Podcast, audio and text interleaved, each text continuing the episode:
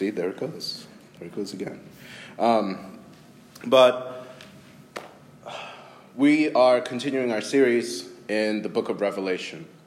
And, you know, sometimes you look at a church in the book of Re- Revelation and you feel like it's not really relatable. I don't really understand what's going on. I have no idea what the history is and what the background is. Today, we're looking at the church of Thyatira, and it's very modern.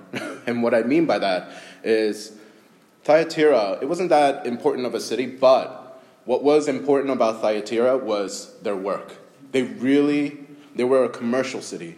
So their commercial lives, their work lives. Now, what did they do? Uh, they, they traded, they did commerce in wool, linen, linen apparel, uh, dyed uh, materials, leather work, tanning, and bronze work. So a lot of this you can call, if you really want to put a label to this, you can call it blue collar or whatever. But essentially, they really cherished their work. And they also had labor unions. They had these guilds that had power and influence over their government, their, their political policies, et cetera, et cetera, over their society. And what's interesting about Thyatira, they valued work so they were very commercial in, in, in some of their values, but they, they weren't very religious. And they had temples, they worshiped Apollo, they worshiped Artemis, but they weren't that religious. They were very practical in that sense. And what's interesting is that in a lot of ways, we're kind of in the same boat. Even though they existed thousands of years ago, and we're here in 2019. Um, the church, so to sum all this up, to help you better understand what this passage is about and what Jesus has to say to us today, the church was part of a culture that valued work. And like Duke shared, we're starting our community life groups uh, th- uh, this month, and we're, we're focusing on faith and work. Because work is just a major part of our lives. We work hard, right? Some of us uh, have long hours, some of us have shorter hours, but we value our work. Um, and we have to think about how do we bring our faith into our workplaces in a way that's not additive or in a way that's not. Uh, uh, that word I got from uh, this guy named David Kim. Um, he called it uh, the kind of faith and work when it comes together where it's additive, where, where you kind of bring a Bible study into your work into your uh, workplace, versus something that's more uh, integrating, meaning the way you work and the culture of your workplace. It's just defined by Christian values and it's defined by Christian principles. And of course, he was arguing for uh, more of a integrating work uh, faith and work versus an additive one. But how do we live faithfully as Christians in our workplace? Because it's really important to us. You see, the church in Thyatira, they also valued work, and they were Christians. They were really devout, loyal Christians in some sense, because the text, if you were listening, if you're reading along with Duke, it said that they were growing, that their works later were greater than their works prior meaning they were growing in how they lived their lives as Christians, not only in quantity, but in quality. So, not in the amount of stuff they did for God, but in the, in the quality of how they lived for God, right? Um, so, in that sense, they're really good. But Jesus, in the middle of the passage, he says, But I have this against you. And it's really interesting because um, there were some, some sins that had to do with immorality, right? And that's kind of like our culture. Our culture today, whether you're in Atlanta or wherever else in this nation, we value work, but we also kind of tolerate in our culture immorality, right? And what does Jesus have to say about this, right? So that's something we want to look at. I want to show you first how Jesus presents himself because with any context, with any people or lifestyle, we want to understand the truth, right? God wants us to understand the truth. And in order for us to understand the truth, He communicates it in such a way that we can relate, right? Without changing the core message of the eternal truth. And the way that Jesus presents himself to the church at Thyatira in verse 18 is number one, he says he's the Son of God. And what that means is he's making an intentional contrast with Apollos that the people in Thyatira worshiped. The Apollos was the son of Zeus. So Apollos was kind of a son of God as well. And what Jesus is saying, look, you live in a city that worship Apollos, who people say he's the true son of God, but I'm telling you that Apollos is not the son of God, I am. And so he presents himself as the son of God. And what he's saying is, it's not Apollos that has authority over your life. It's me, Jesus. So Jesus is saying, every the way that you live your life, your value about how you work, where you work, what you do for a living, right? And the way that you recreate, and the way that you have relationships with people, whether they be platonic or romantic, I, Jesus Christ, have full authority over your life. Not these deities in Thyatira, and not your work, right? And not what you think about intimacy. Now, after presenting himself as the Son of God, he says, I have eyes like a flame of fire. And remember, one of the things that Thyatira was known for was bronze work.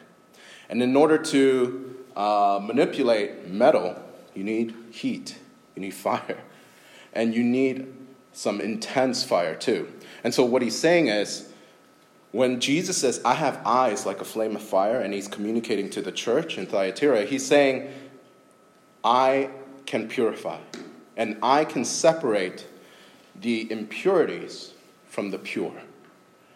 I can refine. I am the refiner, right?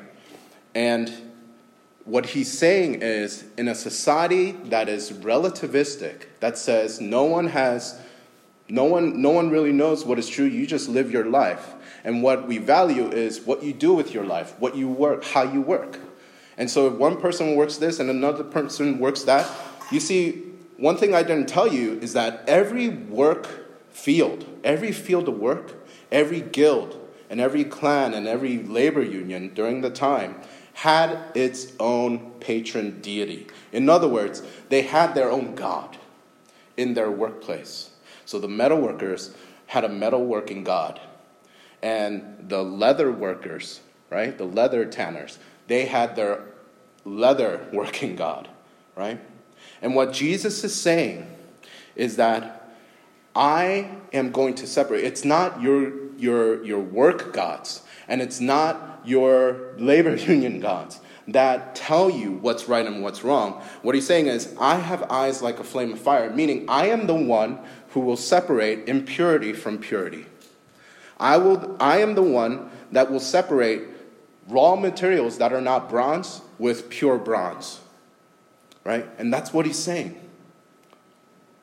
He's saying it's not your gods that tell you how to, they don't have any authority to tell you how to live your life. Right? And you see, it's a, it's, it was a society that was not really religious. So, why did they have gods? It was conventional, it was convenient to have gods. Their gods, they were a part of that society, they grew up in it right? So, the, you know, typically if you grew up, if you grow up in something, you don't really question it, right? Tim Keller said that a fish in water doesn't really deliberate water, right?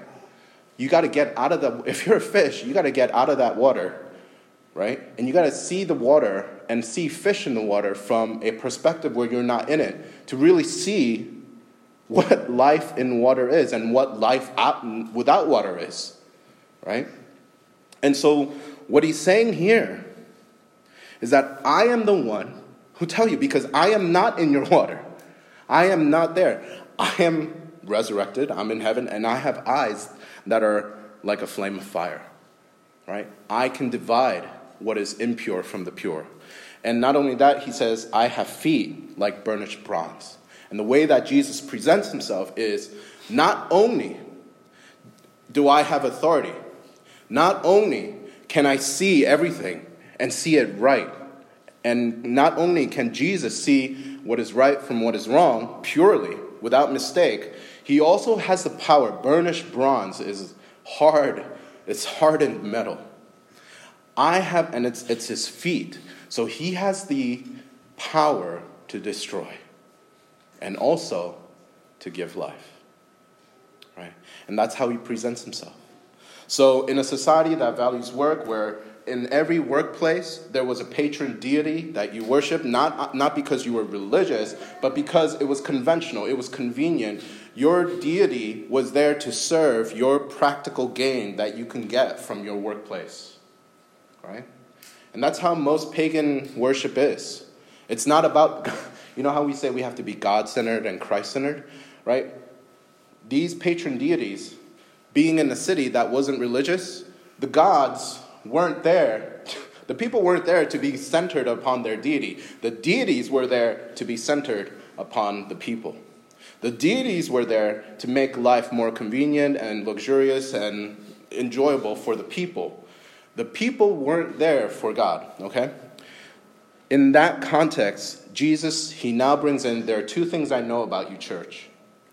Speaking to the church of Thyatira. Number one, I know your works of love and faith. And what he's saying is, the works of love and the works of love translates into service. What does love look like?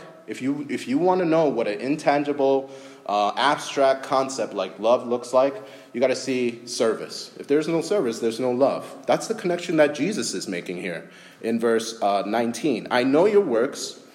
Uh, that's the umbrella statement. What kind of works? Two kinds works of love, works of faith. And then he brings in service and patient endurance. What that means is Love translates physically to service. So if you have love, you have service. You're serving. And if you have faith, which is dependence and loyalty to God, reliance on God, you have patient enduring. So if you are if you have faith that God is going to pull you through, you're going to endure. And you're going to be patient about anything that God brings into your life. So that's what Jesus is saying. He's saying you are a church that is really good at being a serving church, being a church that endures patiently through hard times to get the job done. Why? Because these are people who value hard work. They value work, and so they're good at it, right? Now, here's the thing. He also adds your latter works, I, I mentioned this from the beginning, your latter works exceed the first. Meaning, as you live longer together as a church and as you guys grow in community, that's exactly it. You guys aren't stagnant, you guys are growing. How? Not just in how much you do for God, but also in how you do it for God. It's not just a haphazard, kind of put it together last minute kind of service or enduring it's, you're not giving God scraps from your life. This is a church that the quality was raised. All right? The quality, not just the quantity. Um, for example, metalworking, right? It was part of uh, Thyatira. Uh, for those of you who know, uh, like gold, for example, there's 10 carat, 14 carat, 18 carat, 24 carat, right? I think I got them all. I don't know. Um, the difference in the number, for those of you planning to propose, right? The difference in number is the amount of gold there is. So yeah, when you get when you get gold, technically you're not getting pure gold, right? It's a scam, right? Right? Blood gold, not just blood diamonds, right? Not kidding. Um, there is in 10 karat gold, there's less than 50% gold in there. There's like 42% 42% of 10 karat gold is gold. Everything is other raw, raw metals. It makes it stronger because gold is very pliable. Um, the higher you go, the more gold you have. 18 karat, I think, has about 75% gold. And 24 karat is like 99.8% gold, right? And 14 karat is kind of like your happy balance. The reason why I'm, why I'm telling you this is I'm talking about that, that kind of shows the kind of works there is, right? Like, is your works mixed right? The for, for the church of Thyatira, their latter works exceeds their previous works. What, that, what he was saying is the longer you grew together and the longer you lived as a Christian, as a church together in community, not only was there more gold, but there was more gold in one piece of gold, right? It was less impurities. So it was less of you and more of a, of a, of a Christ centered Christian life. It was about less about me and what I can get out of God, and it was more about God. So that's what that's the first thing that Jesus knows that he communicates to the church of Thyatira. Look, you guys are a growing church, not just in quantity, but in quality. What that looks like in our church, quantity would be numerical, quality would be your heart. The closer your heart is to the heart of God, right? The less self absorbed and selfish we are as we get older spiritually right? And the more we are like Christ in his incarnational mission, in, in how he comes into a place and he brings the love of God, the redemptive love of God to people, right? So, quality versus quantity. This is a church that was growing not only numerically, but also in their hearts. Their hearts were being discipled. Now, the second thing that Jesus tells them is, but, but, I have this against you. It's really striking. You shouldn't gloss over that. The fact that Jesus, you know, it's really easy for a church, for us, we look at all our strengths and we can say, we can justify ourselves. We rationalize it. God, yeah, God's pleased with us. We have this and this and this, but you know, He's not against us. He's always for us. God is always for us. And then you quote you quote verses where it says, God is for us. Yeah, He is. And that's why Christ died for us. He is for us. But at the same time, when you look at a verse like this, when there's good going on, but then there's a tolerating of sin. He also says, I have this against you. So, in a sense, God is for us. But in another sense, if we're tolerating sin, He is against us, church. He is against us. If there is sin that we are allowing to just fester and we're harboring sin, the one who saved us is saying He is against us. Okay? So there's no easy believism here. Just because your, forgive, your sins have, have been forgiven, you can't say, it doesn't really matter how I live my life. It's okay if I have some sin in my life because God loves me. You can't say that. Okay, then you're not worshiping the same God that he reveals himself to be in the Bible. Now, coming back to Revelation chapter 2, verse 20, what is their sin? Well, there is immorality, and idolatry. Okay? And he says, But I have this against you, verse 20, that you tolerate the woman Jezebel, who calls, who calls herself a prophetess. Now, etc., etc., you can read all that. And what I want to focus on right now at this point is the word tolerate. What is the difference between tolerating someone and forgiving someone? What's the difference? Right? You can kind of mull that over let me invite you to read the next verse to help you define the difference. Revelation 2, verse 21. After everything that he says about this woman Je- Jezebel, who's promoting immorality in the church and idolatry, he says in verse 21 I gave her time to repent, but she refuses to repent. What's the difference? When you tolerate someone, right? They're with you, they're, you're still kind of interacting with each other, there's interpersonal relationship happening, but what? The person has no need to repent of anything. They don't need to repent. It's okay. You should tolerate, you should accept me for who I am, right? The difference of forgiveness is that when you forgive someone and not just tolerate them, the people that are forgiven, they repent they repent. That's the difference. That's the difference that Jesus is saying in verse 21. He gave her time to repent. You see, the church, they were just tolerating her, right? The church was, she was kind of there in the church, and the church didn't discipline her, they didn't address her sin, they, they hung out with her when she was there, when they did stuff together, but they didn't address sin. And Jesus is contrasting himself with how the church treat how the church of Thyatira treated this person in verse 20 with how he treats this person in verse 21. And he's saying, I gave her time to repent, but she refuses to repent. So the difference between a church that's to- that tolerates someone who promotes immorality and idol- idolatry versus Jesus, who looks at that same person who's doing that, is that he expects the person to repent. Whereas someone who tolerates someone, you don't expect the person to repent, nor do you call them to repentance, right? Now, another issue with this person in the church of Thyatira, there was she had an internal affirmation. She had an internal call that she was a prophet for God. Like God spoke to her, and she had the authority to speak to people.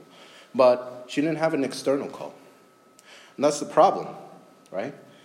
And that's how spiritual superiority happens. When you feel you're spiritually superior than someone else, is you you feel it, but you don't wait for anybody else to feel it. Right? You don't you don't care whether people agree with you or not. You just as long as you feel it, it's true. And you know what that is? That's called relativism in a religious context. You know, it's like, did you, did you believe Christians believe in relativism? Yes. You know how that you know how it's obvious? It's when people feel they have some sort of authority without having the church and God affirming that authority from the outside. And that's what, that's what was happening with this person. There was an internal affirmation that she was a prophetess, but there was no external one. And she was exercising teaching about uh, immorality and idolatry, even though Christ never sanctioned this kind of teaching, right? And this is what Jesus promises. Again, just as he identifies two things about the church, he, he promises two things. Number one, judgment. Number two, life. You look in verse 22 to, through 23, he promises judgment to anyone who doesn't repent.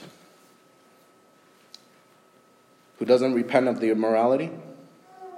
And what's interesting in verse 22, and we, I don't think we could push this too far because it's, it's, it's prophecy and it's kind of it's very figurative because Jesus uses the language of the bed, right? So you can't, with prophecy, you always have to be careful about pushing things too far or too little, right?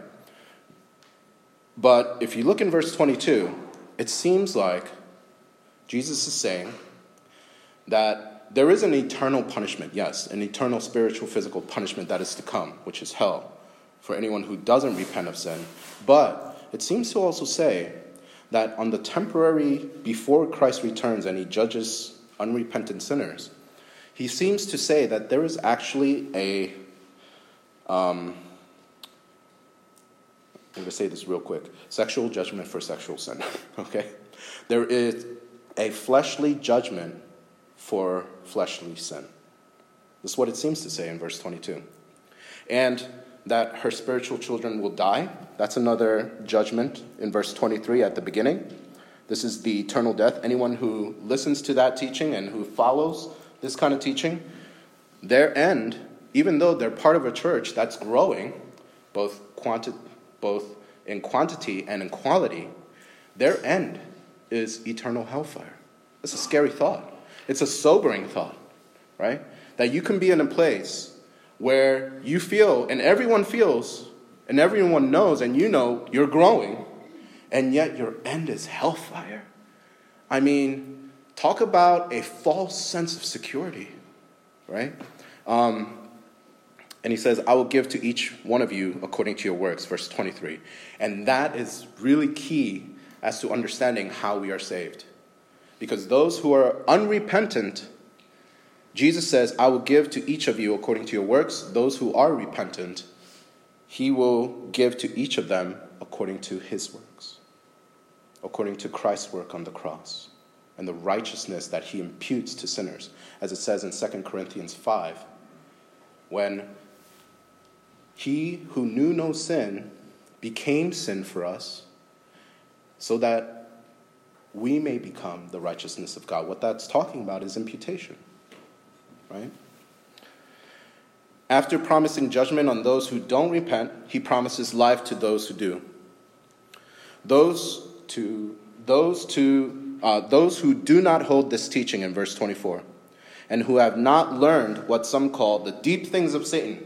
Nobody really knows what this deep things of Satan is. But let me give you a verse in Psalms to help you kind of not illuminate, but kind of get a, in, a, a beginning understanding picture of what the deep things of Satan could mean. And I encourage you to turn to it with me because listening and reading really help with learning and retaining information. So, uh, Psalm 64, verse 5 through 6, if you look at that, Psalm 64, verse 5 through 6, it talks about the things of man that are deep, right? And it's a, it's a negative description and I think it, it sheds light on what the deep things of Satan are.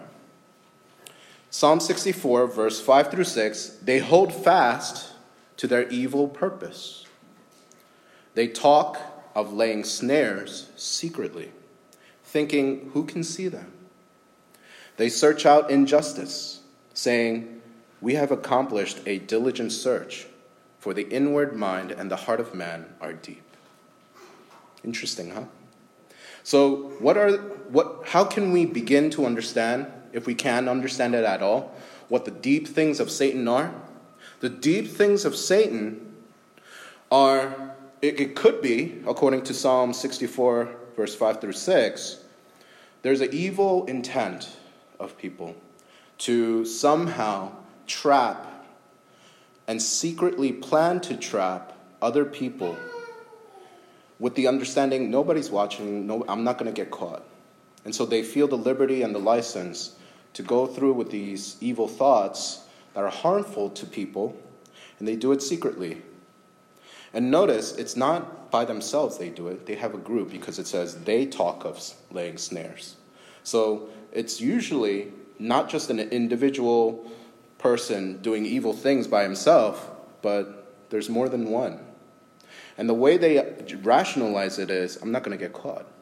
So that's the, the, the concern is not this is, this is sinning against God. That's not the concern that they're sinning against God and they're hurting someone. Their, their concern is, I don't want to get caught and I'm not going to get caught, right? Uh, we have accomplished a diligent search. People who, who kind of plan together, also, maybe they use Google. I mean, that's searching too, right, today? Maybe you use Google to try to learn how to harm someone. Um, it's kind of dark, but it may be true. And it says at the end, for the inward mind and heart of man are deep. Right? The inward mind and heart.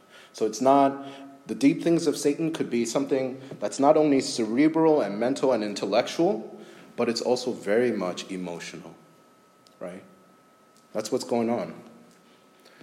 Um, and he continues to say, I'm not going to put any other burden on you, right? But just hold to this until I return. And what, he refer, what he's referring to in verse 18 is the Bible, the revealed will of God. He says, Hold fast to my word, because the prophetess and everyone who follows the prophetess, they're not holding to the word of God, because they're promoting immorality and idolatry in the church, right? And he says, To the one who conquers and who keeps my works until the end, to him I will give authority over the nations. And he promises this kind of uh, this future where they will reign with him, right? And I just want to point out to you what verse 28 says. This is the greatest reward. This is the greatest promise of life that Jesus gives to those who conquer, to everyone who has ears to hear, right? Let him hear what the Spirit says to the churches he promises him to the one who conquers to the end, who does not succumb to the teaching of this Jezebel, who promotes immorality and um, idolatry in the church. He says, "To him I will give him, I will give him the morning star." Now, what is that? What is the morning star? When you look in Revelation 22, verse 16, I, Jesus, it says, have sent my, sent my angel to testify to you about these things for the churches. I am the root and descendant of David. And guess what he says? The bright and morning star. And so, what Jesus promises to the churches, to those who conquer and who do not submit to the teaching and the lifestyle of of um, Jezebel and the immorality and the idolatry that she's promoting, he says, I will give you myself. And you know, that is a picture of what glory looks like when Jesus returns. When the New Jerusalem comes down out of heaven, Revelation 21 through 22, and there's a new heavens and a new earth, right? He gives himself. There is no longer a temple because he's the temple. There's no longer night because he is the light. Right? He gives himself, and that, that is the greatest promise of joy and life there is. And let me just close with this. What does this mean for us as a church today? Let me tell you what this looks like today, what this church of Thyatira. Today, a church of Thyatira looks like a church that is very active in social justice, and a church that values hard work. Right? But, but, a church of Thyatira today also tolerates immorality, any kind of immorality. You can talk about sex outside of marriage, homosexuality, pornography, abuse of women, whatever it is. They tolerate it. And this is very sobering because we have to understand, we have to ask ourselves how much of our culture, our cultural values, have shaped us instead of us shaping our culture. I'll give you a really quick example, right? And I'm going to move on real quick. I'm saying this because I love you guys and I care about you guys and your eternal future, not just your 20, 30, 40, 50 something future, right? Cohabitation, okay? Where you live with someone of the opposite sex, you're not married, but you're there. You're dating, and you're sharing a bed together. It's acceptable in our society. In fact, it's promoted, saying this is the right way to pursue a healthy relationship because you get to know the person instead of going into a marriage and getting a divorce and not being ready. That's, that's part of the immorality, the teaching of Jezebel. That's a church of Thyatira. It's a church that's really energetic about social justice. It's a church that's really energetic about hard, working hard. It's a really good work ethic. But when it comes to sexuality, they're just very loose and they're very accepting. They allow their culture to define them instead of us being the light, salt and light of the world and seasoning and shaping our culture. And they allow people who do not repent of these sexual sins to be in positions of influence in the church. Okay? Now, we are a church. We try to reach out to our neighborhood. Okay? We care about social justice. We care about hard work. so many people here who work hard, right? We have to make sure that we are submitting to the, to the Word of God, to Christ's authority, right? Not to what our culture says is good and right, not to those, um, those uh, guild, the deities, the patron deities of the guilds, the gods of our workplaces, right? Our God is the Son of God, is Jesus Christ, right? Our God is not our culture, it's not our high school, it's not our college, and all that comes with college culture. That's not our God, okay?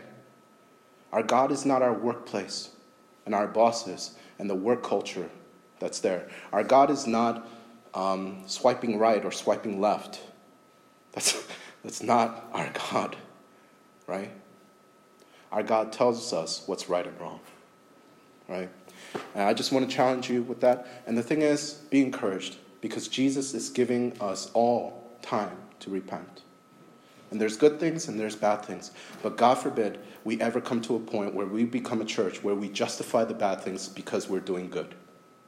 God forbid. Because you know what that is? That's ultimately a work salvation attitude.